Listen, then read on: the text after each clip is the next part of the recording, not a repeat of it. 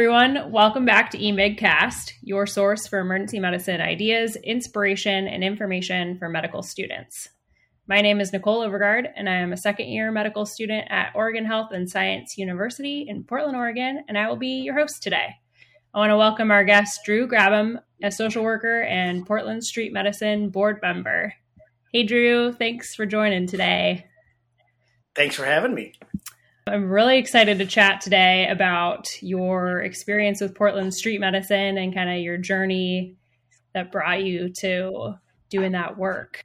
Before we dive in, can you set the scene for our listeners? What does your average street medicine shift look like?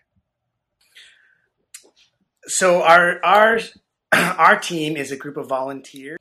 Often it's an emergency room doc um, and a social worker um, and an RN, and then we have a tend to have a scribe or another visitor. But we really we have a um, we meet up, get our van loaded up with all of our supplies, and we usually have a list from our operations manager of people that we're going to go out and visit in the camps um, and the specific you know reasons we're getting referred to see them. And it's oftentimes a lot of wound care, skin care, or sort of medical checkups um, for the individuals.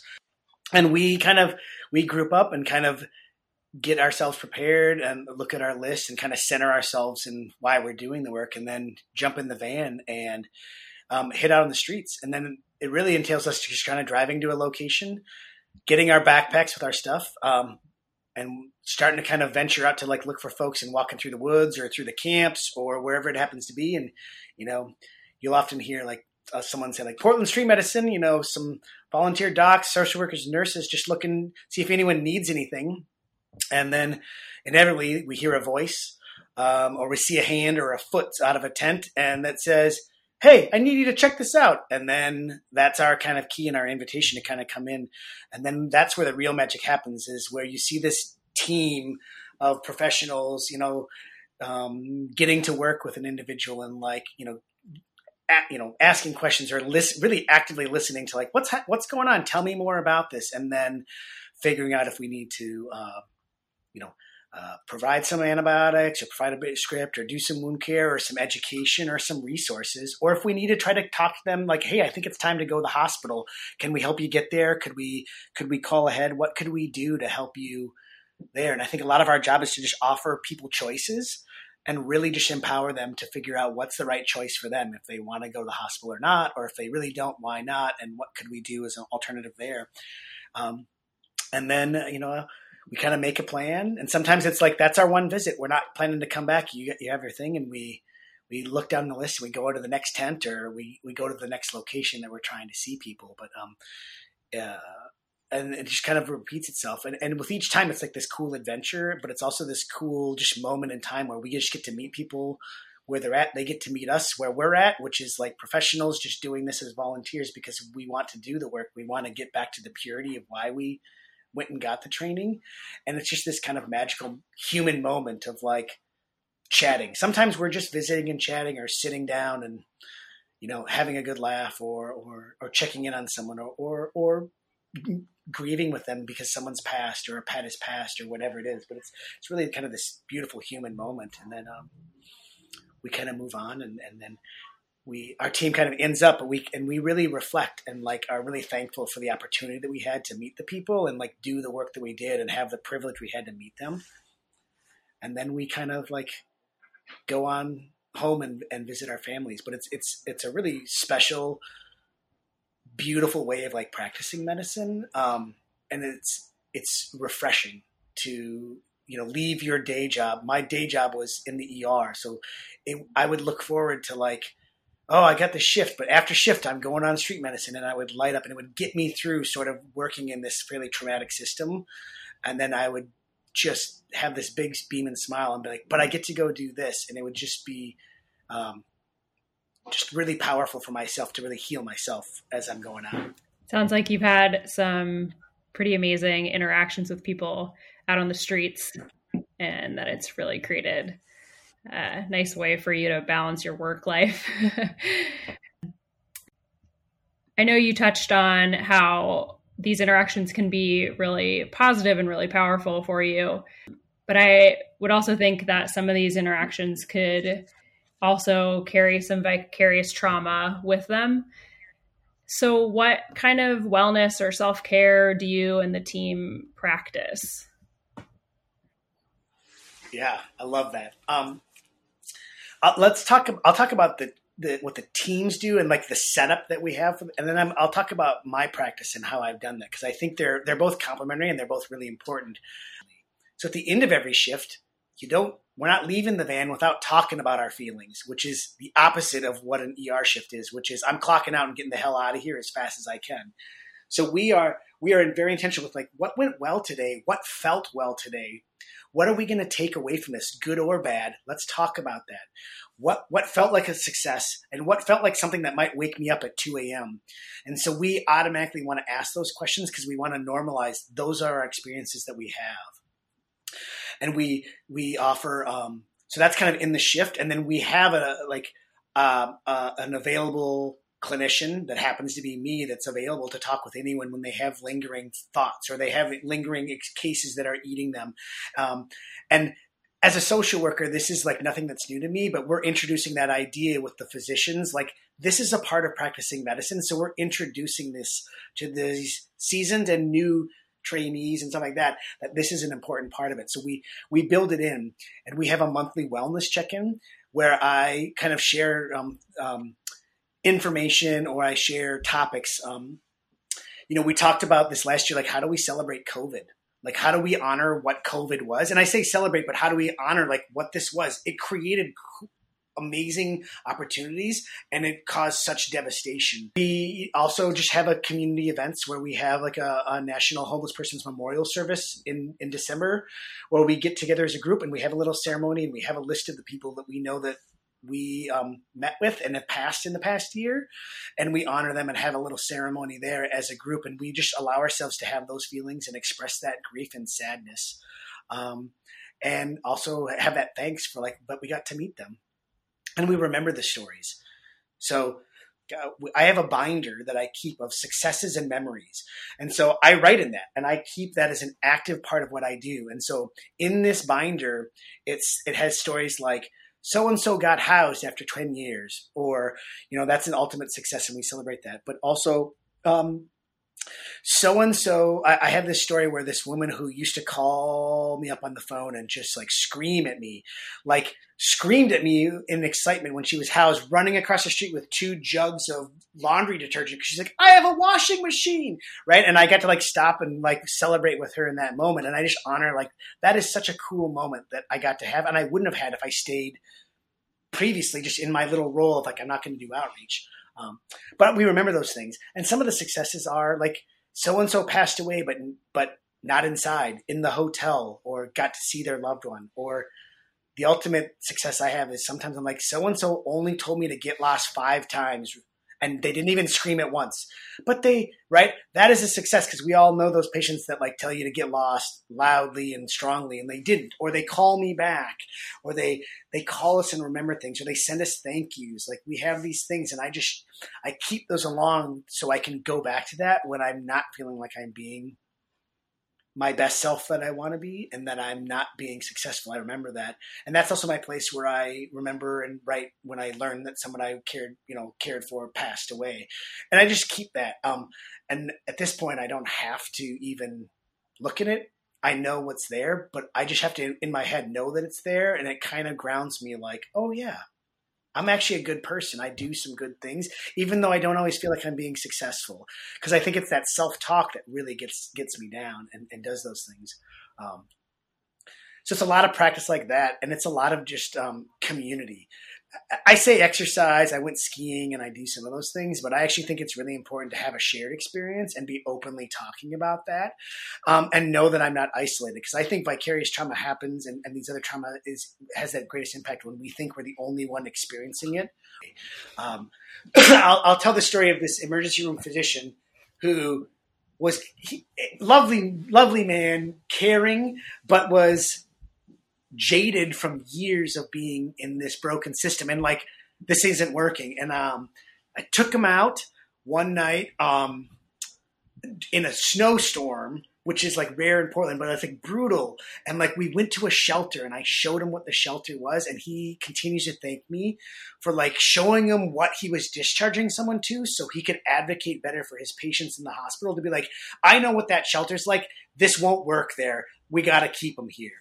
And it was just so uh, such a lovely change of like a really simple pivot in their thing from like one event that I'm like, wow, that is amazing and like I've taken out other folks that have done it, and they they they think about it and they think about like that out that intentional check-in and, and, the next day they call me like that was really amazing. Like i can't even describe it but it felt really good. Like this is why i went into medicine. And then we get a conversation of like well why was that taken from us? And we get to talk about that. And then we get to change that system. And that's how i deal with my wellness is like if i'm doing things to make the system better I'll keep doing it all day long as long as I feel like I'm making an impact there. Um, and that philosophy really helps me kind of get through all of this work. So, yeah, I think a lot of what you were saying, where your wellness partially comes from going out and doing the work, resonated with me. I've definitely felt that after going out with Portland Street Medicine and in my previous outreach work. Um, it just there's a you can't yeah. like sleep. It's, a it's true. There's a different type of connection that you make with people when you're in their zone, in their mm-hmm. turf, in their house, you know, in their tent. Mm-hmm. It's it's different when you're in their space and in their safety zone compared to, you know, the sterile clinic. Yeah. And the pressure's yeah. off, right? The pressure's off. You just get like, let's just visit. Oh, you want me to leave? Cool. See you later. Like, no problem. like, easily. I'm out of here. Like, like it's just kind of done. Like the rest of it's there, and it's so funny to see this work. Like, right? You can see a patient. It's uh, I, this would happen all the time. Like, patient would be in the ER. They'd be like, they would be reacting and having some behaviors that were frustrating because they were just trying to get their needs met. And then I could meet them the next day, and they we'd just be super cool. And it was like, oh, it's it's funny that like their response is like system driven. It's not manipulative. It's just like they're really just trying to say like I need help, and they're not feeling that they're getting it. So when they can come and bring it to them, they're like, oh, cool, awesome. Here's what I need, and we can just talk about it. And it's just really funny. Like we have to flip it around. We have to have that philosophy of like the folks we're serving have not failed the system. The system has failed them. So what do we have to do to fix that? Is change the system. Which if we change the system, their lives will improve. They will have change. They will have health. They will have wellness and that and that's what we're here to do. That's why I got into this is to help people access the wellness that they're looking for. Cool. How we do that is we figure out how to change that, change the way we deliver it. Because um, the traditional way does work for some people, but we have to be adaptive. And it's so funny how that's like one of the things that medicine's adaptive within the walls of where we said we can be adaptive. And like, this is like, cool you know what's funny is I carry all this knowledge when I leave these walls. How do I how do I do that there? And there's you know liability and there's these real risks that we have to do. And street medicine, we do address that there. But really, when we get down there, it's just do you, would you like this or not? Like there's this really great thing, and, and we have standards, but it's it really gets rid of some of those other pieces that are there and, and, simplifies it. And it also simplifies it to like, we can do this or we can't. You got to go in. And sometimes street medicine is trying to talk with somebody about, I know that the hospital didn't treat you well, but it's time. It really is. I need you to do it. How can I help make that experience a little bit different? And then we call ahead and try to change that, their experience a little bit by advocating and calling on our other colleagues because we have 100 volunteers in Portland that do street medicine. We have volunteers in every hospital system. We might know someone and the word is spreading and like we're starting to see that and if we can help patients be more prepared for what it's going to be like they'll have a better experience there so um, it's uh, it, that's kind of like the method to the madness. There's a lot of it it's not just let's grab our bag and go out here. There's very much an approach that we have to take and a training and a different uh, philosophical change and and really what it is is we, we keep our stethoscope on but we lose the badge. Like we aren't the expert. We are the visitor so we need to do that. And we need to listen and hear what people are wanting and then ask if they want the expertise we have. If not, we can just be a human. Cool. Nice to visit you. We'll move on. And that's a different power dynamic that we're shifting. And I think that's one of the biggest shifts for some of our folks. I get some of these ER physicians come in, they're like, we're going to tell them to quit smoking. I'm like, no, we're not. You're going to sit in the van if you're going to talk about that nonsense. You can just sit there and think about what you just said, or we can just be really cool and go and be like, hey, I'm Drew. I'm a you know I'm a social worker. Like anything you need, what can I offer you? And and changing that dynamic, and that is a shift, but it's a really freeing shift too when when we do it. Um, and I know almost all the ER physicians just love to do it because they're because they're learning. They're like, oh, this is cool. I can use this in my practice, and then we're they're getting more tools in their tool chest about to use in these restrictive, you know, hospital building settings. Yeah, I love that the idea of shifting the power and I think that it makes sense that that would make people feel more comfortable and like they are in control of their own health, whether they today is the day or if it's not, that's okay. They still had hopefully a good interaction with you guys and they can move on and yeah. Yeah. And, and it's funny because I even see in the hospital, like the patients have the power because they ultimately can say like i'm not going to do this right? But we kind of pretend there is a power like don't get me wrong but like we need to like actually start thinking about like oh they are the experts in their lives. How can we shift that there?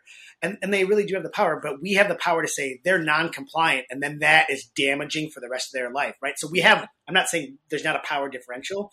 I'm just saying there's some power and then there's this like the patients have a lot of power and we need to empower them to use that to make those informed choices right that's like that difference that that i like to also talk in the stream and like that they have that piece of it but um you know uh, I mean that's another piece of it, like the non-compliance, non-engagement. These these words that are like so damaging that like we read in our charts all the time. Uncooperative. When like I would just challenge to say like the intervention that our medical team came up with was was not to what they were looking for cool. And it was this for this treatment. Let someone else make the, keep the judgment out of it. We said, we really think we'd like you to not inject heroin. That wasn't something they were interested in.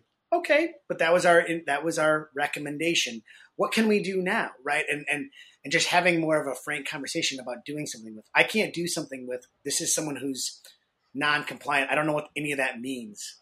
But I do know if somebody says like we offered them antibiotics and they don't want to take it. Oh, okay can you tell me why? I can go with something there and have that conversation. And I think that's some of the philosophy that I like to think about and like flip it around and have. We need to practice more curiosity, and I think we practice with more like authority and like flipping that around. Like we need to be more curious. Like, well, why today did you come into the ER, or why today would you let us visit? Why now are you thinking about seeking care for this? And if we can start to hear that, folks will tell us the answers, and we won't have to like reinvent the wheel. They'll tell us what they're looking for, and then we can try to help match that up. But it's it's really interesting. Like we think we listen in hospitals. I don't think we do very well.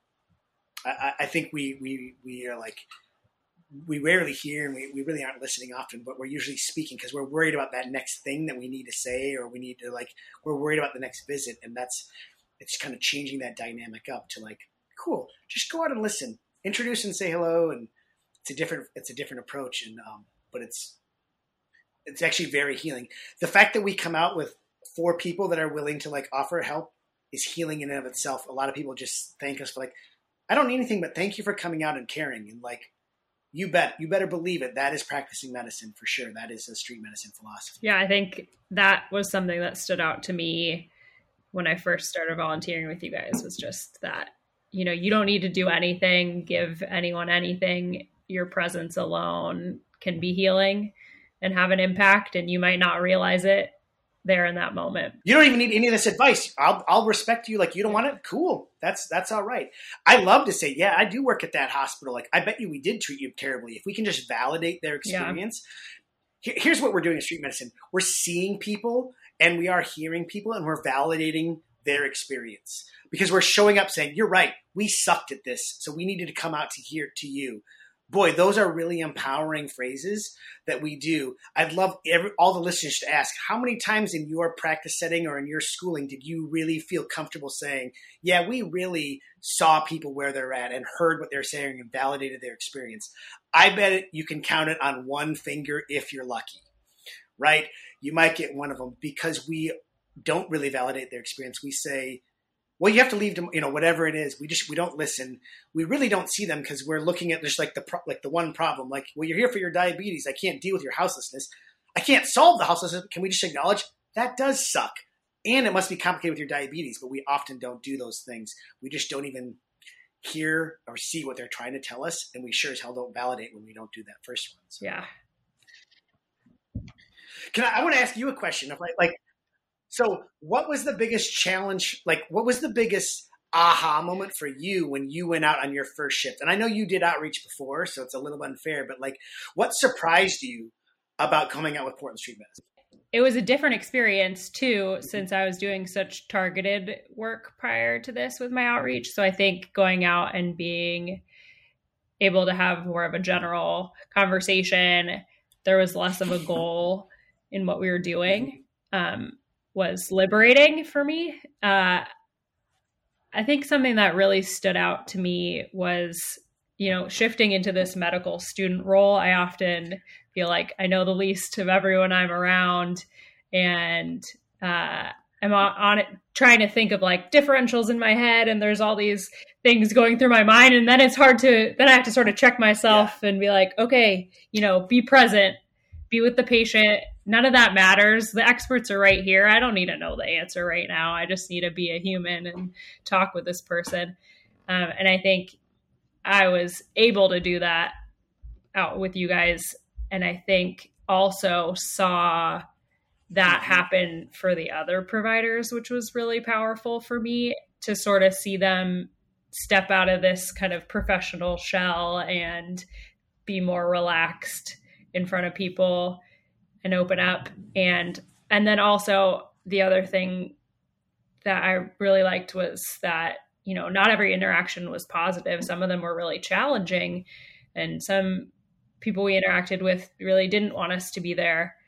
Um, and that was hard for some of the team. And then we did have that debrief both you know immediately after that happened but then again at the end of the shift and that was really powerful for me and nice and a huge change from previous places I've worked or volunteered. And um, I think it was nice to hear other people process and then also have time for myself to process and talk it through with them. Yeah, yeah.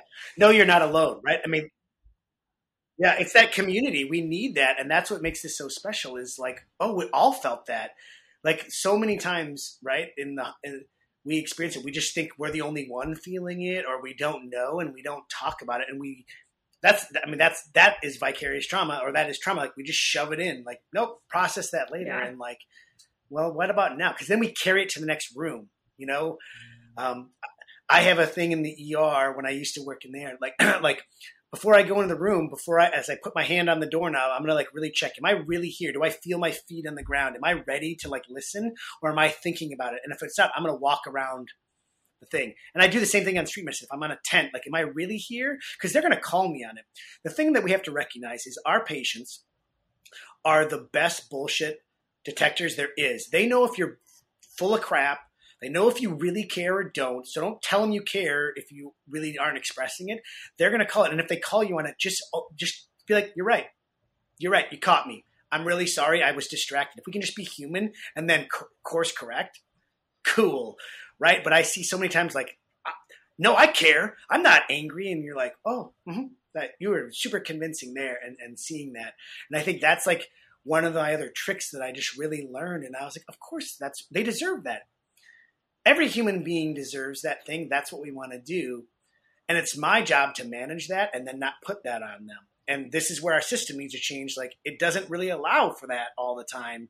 So we have to ask better of it for us and for our patients and for our future systems to do it, to create it. And that's like some of the work I want to do is like we need to be prioritizing patients' wellness, but our wellness to be sustainable. This is a big investment that you all are making towards it, and I want you all to be successful and and like continue on in your careers and do like this amazing healing work. So in order to do that, we got to give you all the tools and the opportunities to like really do this successfully and well, and how you want to practice it. And I think that's that's some of the challenges we have um, together to do some of the work. Street medicine just happens to be one of the avenues I'm trying to do that. Um, which you know, which is it's working for me, you know, and that's great. So I'm I'm fortunate enough to have that opportunity. Yeah, it's I think it's exciting to hear you talk about your ideas and you know the change that you want to see in healthcare because these are values that I care about too and want to want to be able to bring into my practice inside the hospital, you know, and hopefully also outside of the hospital, doing things like street medicine in my future. Um, but it's just really nice to hear that other people also feel that way.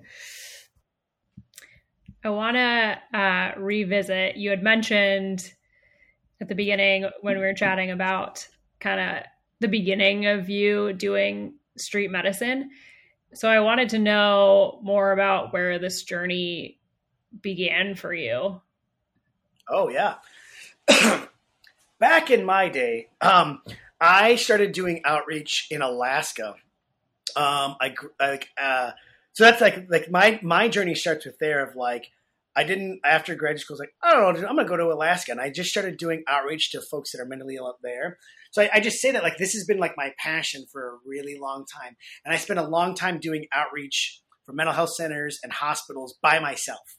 Like literally, like I worked at, at OHSU. Um, and I was able to create a team of just a social worker, and I would go and work with folks that have high utilization, and I outreach to them, and I'd go and work to bring them to care, like I said. Um, and I started getting really frustrated because sometimes I would go and find somebody and spend hours getting them to their care, and I'd get them to the doctor, and then the clinic would say, "Oh, you're ten minutes late. We have a no-show policy. You can't be seen today." And I'd be like, "Do you know what we did to get here?" And they'd be like, "Oh, sorry, we can't." And then what that ultimately says is, "Oh." Go to the ER to get your care. Like uh, the, the, the clinic was saying that. Then they go to the ER. Then my ER would say, "Don't come here. Go to your clinic." And we blame them, and we'd see this cycle. And I was like, "Oh my god, this is insane." Like this whole system is broken. I need to tell people about it. So I say that like I was doing this, I was witnessing it, and and my wellness was being impacted because I was so frustrated. And honestly, this the idea started because when I was in Alaska, this doctor Jim Withers, the founder of street medicine in Pittsburgh, like you know, he is a wonderful person, and you should you know, if you ever get a chance to meet him, just thank him for his kindness and his caring and for his vision to do this. So like, call shout out to him. But Jim came to Alaska, and I told him this story. Um, uh, let's see, I was in Alaska. It was 2001, so before the Street Medicine Institute even started. He was just starting. He came and gave this talk, and like it blew my mind. I was like, a doctor will outreach with me? Holy! And then and then it took me. It took me 18 years, no, 17 years to be sitting in a room with two doctors like i want to do this. And i was like finally i just needed 17 years to find the right people and do it right? And i kind of i say that and i joke about that but it was just like persistence and like i was lucky but i had this desire. And and so um, a few of us two emergency room physicians an emergency room nurse and myself met. And we met in, in late november and honestly, we met by happenstance. I was at a health and housing meeting at the, the Joint Office of Homeless Services was meeting. They happened to sit next to him, and I they mentioned it, and I just slipped him my phone number. I was like, "Here you go." And like four months, three months later, we were sitting in Bill's Subaru, driving around with borrowed supplies from some hospital system that I won't name and we are like, cool, let's go find some people and figure this out. And we just drove around and we and we we really were just like meeting people and being like, how could we help? What could this look like? We had these visions, but we were really listening to people and kind of starting to do it. And then it kind of caught on. And, and so that was in February of 2018 that we started. And then we got this crazy, and we were like, let's start a nonprofit. And then, like, let's let's invite some of our friends to come out and like let's let's get a HRSA granted like because I don't want to get sued. And then now we are here three years later. We have hundred volunteers and we have five paid staff. We don't bill. Um, we aren't funded. We don't have any real ongoing funding from any health system. We've been fortunate enough to have some health systems like help us out and like help us out with a van or storage space or you know um, a few things here or there. Um, and we've kind of just kind of built this like from the ground up doing podcasts like this. This is street medicine. Me telling this story is a part of this journey. Just was so important. And it wasn't important it was important for me for my own wellness, but but it was important because I was like, well, if not me, who?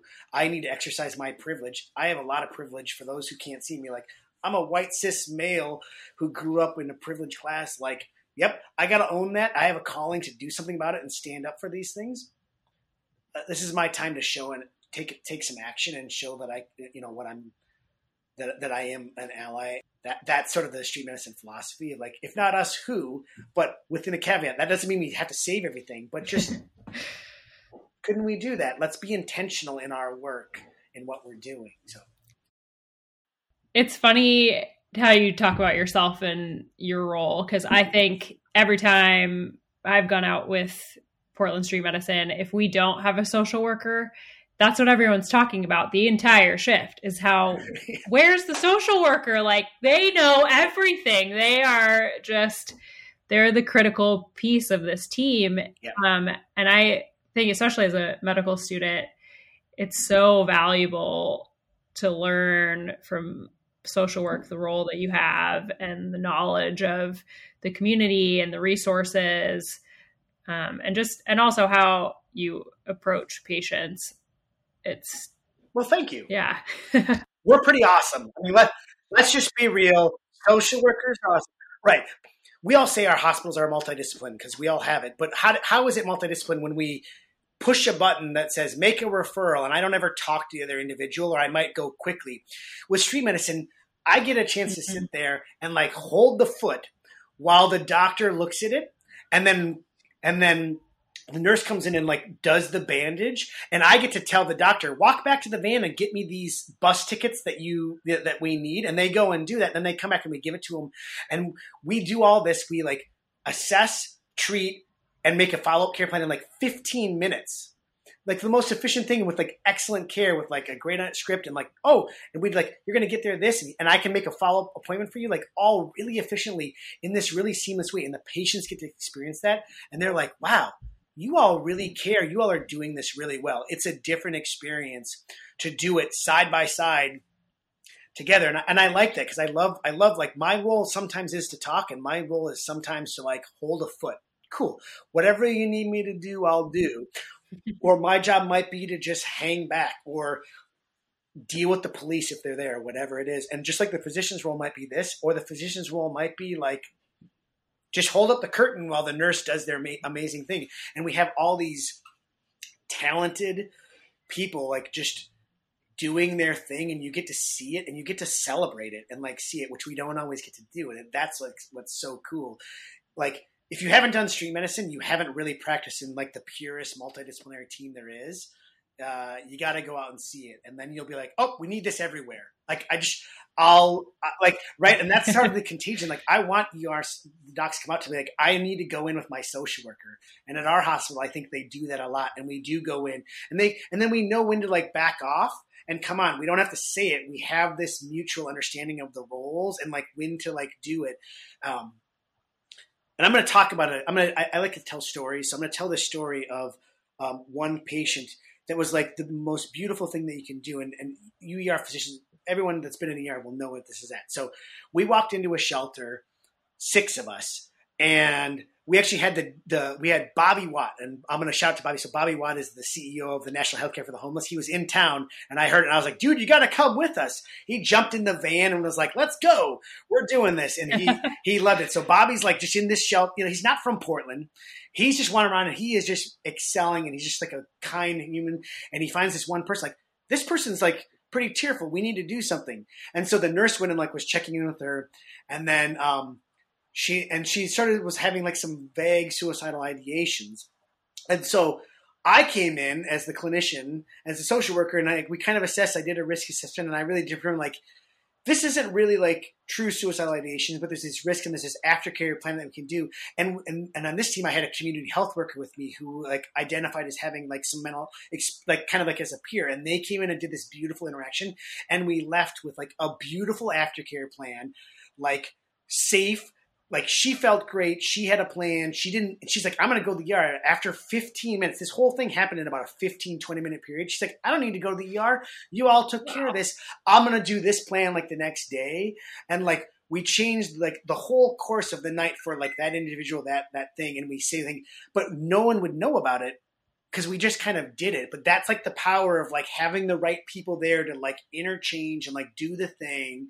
And like really, sh- what she said was, wow, you all really care. If you all care, maybe there is like, maybe it can be different. And we're like, yep, there we go. There's that moment of hope that we clung on to. And we said, can you really be safe? And she's like, yes. And if I can't, I'll go to the hospital. Like, cool, that's what we want you to do. And um, to my knowledge, she didn't. Like, it did work out really well. And you never know what seed we planted with that individual who had shared with me, I go to the ER like all the time. Part of my job is to help people be engaged so they can access the wonderful skills that these physicians and things have that I don't have that expertise, but I know how to like kind of engage and talk to people and I know the resources. And when we can bring all those together, we are going to actually tr- create true healing and and help people access health versus just stabilization and that's like that next piece like how can we what are we doing to actually empower people towards greater health that that's the kind of healthcare i want to be practicing yeah it's so cool to hear that story and how in my mind i think about what that hurt or their interaction would have been like in the yeah. ER. You know, it would have been so different. They would have been there for a long right. time and probably been alone for a lot of it. And they would have left with the same plan, like same plan, like no, you know, right? And and hope and hope that oh, this could maybe work, right? Like that's what was so cool about this experience. And like, you know, uh, the other thing that streaming is really cool is like we get to like really problem solve. Like, why won't you go? No one will watch my dog. All right, community, when you're in the camp, who can watch the dog or what can we do or I'm worried about my stuff, and we get to really problem solve these other realistic things. And like, I, I want to give a shout out to like just we have some amazing community partners, you know, that I can call upon favors, and they'll be like, "Yep, I'll come, I'll come get the stuff and watch it or store it." Like we have, we've just built this like interconnected web of like and and some of those people are how, uh, unhoused themselves or housed or whatever. But like some of I think what healthcare gets so stuck in is we like we, we practice with our little like who's got the badge or these other things, and we and we don't really have these, especially in hospital settings, we don't have those those collaborations as much as we as much as we could, and we don't maximize it. And then then it's reciprocated. So when when like these shelters we go to if we need somebody to maybe get a priority access, maybe they can get in. And if they have a question, they can call us, right? So there is this like reciprocated, like we're supporting you, you're supporting us.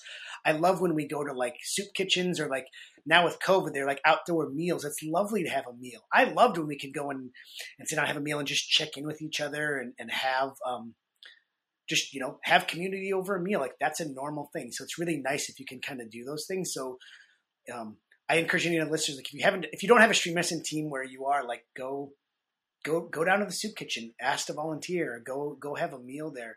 i am going to tell one other story because this is a really powerful story. Like the power of what you can do is, I worked with an individual for a while, and um, like she had had a very extensive trauma history in and out of the hospitals, lots of abscess with the pretty significant opiate use disorder that was really rampant in her life and like a, a, lot of chaos. And I worked with her for a few months, like kind of just checking with her and like kind of helped guide things and like had some difficult conversations. But um, um, in the like after this was actually about six months. I was able to help her actually access some housing. And when she got in housing, she wanted to thank me, but she didn't have any other way to thank me. So her her thanks to me was would you come have a meal with me at the soup kitchen? Because that's where i have access to food. And it was just like this lovely moment of like i would be so honored to come and do that. And so i say that with pride you know um, because like that was that's what i got to do. And that was just such a great moment. And it was so it was so important to me. And it was so important to her i think I don't know how important, but like it, you know, it was just like such this this special thing, and I'm like, okay, cool. And I have boundaries and all these things, but we can still do those things. We can still have that human connection, and we can still like um, look at that as like what a healing process. And I and I just like that is just such a street medicine, and that like that's such an outreach moment for me. But it's just like so cool, and I'm like, if any of people listening like heard that and like didn't like get a little goosebumps or a little like emotional like are you a robot or what's going on? I mean come on like that is like such a cool moment in this. It, you know it was it was just so cool that i have to say that like i never would have thought that would have been something i experienced but i got to from this and i'm like so thankful for that. Like how cool is that right? Um that street medicine because it again like even now like i i have i have good endorphins going because i'm like i'm a cool like that was cool and I got to be a part of that. wow, yep, I want to go out and do more of this, right? And I think we have to build those those stories in to like keep us going through. I had a really crappy day today. No offense, like er, it was intense, right? And this is like, nope, I'm going to go back tomorrow, right? Because I have those things. So I'm demonstrating my self care by right now as we're recording this. But that's that's how we do it. You never know when we need it or when we need to experience it. So it's so nice hearing all your stories and it also gives me time to reflect on some of the experiences i've had. Um, but i think just yeah for people who are listening knowing that medicine can be your career but also can be this place that you can spend your time outside of you know your work hours and really get so much out of it that like heals your soul and like fills the cup and gets you to wake up the next day and be like i want to go to work again because you know i'm still working with this population inside the hospital. Um, but you see them in a totally different light when you get to step into their world and hear their stories and have the time to have those deep conversations and see them in a more raw way and then they get to see you also be more raw more real i think it's healing mm-hmm. for everybody involved yeah it, it makes all the job like so much easier. It's so funny. I, I try to tell people that, and they don't always believe me until they experience it. Like if you do this work, if you lean into it and you kind of get the tools and you do it right, it makes everything so much easier. Because you know what? I go to the hospital nothing you all say like like I can hand I got it. I've I I have a response. I can be authentic. I can be genuine and I can also speak like that's not something we can offer, right? And I just feel prepared. And I think that's when we get in this, oh, I don't know what to say. Like you said, like I'm thinking about the like I gotta think about what's the differential because someone's gonna call me on it if I don't like we like cool. After we get the training, that becomes natural and then we get to do these things. And that's what I think that's what people are looking for is that's what I'm looking for: authenticity and and and an, an, intentional practicing and intentional people. That's that's that's what feels good, and that's what a lot of this work offers us. And it's just it's just refreshing, right? When you when you can do it. And, yeah. Um, yeah, it's pretty cool work and i feel really special to be able to have you on here and tell your stories yeah. and have other people hear it because i think a lot of people don't know this exists and um, mm-hmm. You know, hopefully it can happen elsewhere outside of Portland, and people can feel empowered yeah. to start their own street medicine. Right. I mean, I, let me say, like, there is like those are the Street Medicine Institute is a wonderful organization. It's there's international things. You can find out if there's a local chapter there, and if there's not, you can create it. Not everyone has the privilege. Like I had the space in my life where it took me 18 years, right? Like, but but I don't want people to think that they can't do it. But I, I, I do want to like the piece of it. It's like it's not just like, well, I'm just going to go out and do it. Like we really are intentional. We really think about it, and we really staff cases. That's the other thing I shouldn't say. Like we are really like should we see this why are we doing this like and we talk about it and we bring in the experts and we think about it and we and we so it's not like we're just like ah, let's go out and do whatever. But we we we have the right training set. There's a risk that we can go out there and then be surprised, like, oh my gosh, this is what I'm seeing, because you do see things that you you. I mean, you walk up, you walk into someone's home and you see how they're living, and you're like, no one should be living in these conditions, and I'm going to walk away today. But yes, we are because our role was this and we mm-hmm. did these things and we offered what we could and we couldn't fix that. There is a risk of that. And that's some of our volunteers have really appreciated that we've kind of prepared them for that part of what they're doing. Yeah. And and again, set those expectations. Like our expectations are they'll talk with us. So if we get that, great. Or if they say get lost, we respect that and we get lost.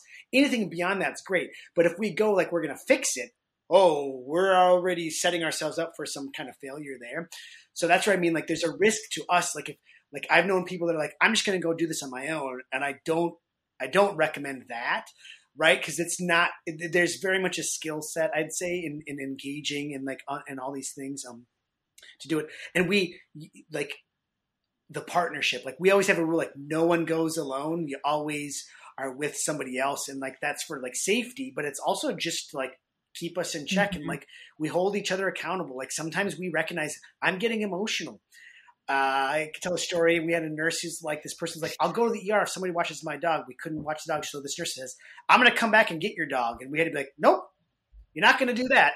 And we had to talk about why. But this this was a long time ago, and this nurse still to this day thanks me for the way that I talked with her about that, and the way I painted that picture, and the way I gave her permission to not do that and be okay with it. And she's like, it has changed mm-hmm. how I mm-hmm. practice in my hospital. And I was like, wonderful because I she thought if I don't take the dog, I'm not caring. And I said, no, we're caring and we're not going to take the dog. And we have to have that knowledge. And we get that when we hear that from other people. But that's like a really important thing that we kind of have to learn and practice and like hear over again. But I, I really appreciate um, that I had that opportunity to help in that case and to really that individual like just really was telling us, I'm not ready to go to the hospital.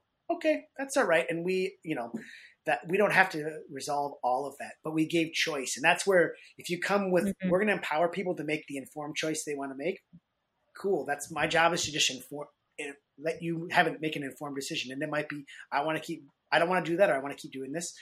You know, we're, we're gonna be all right.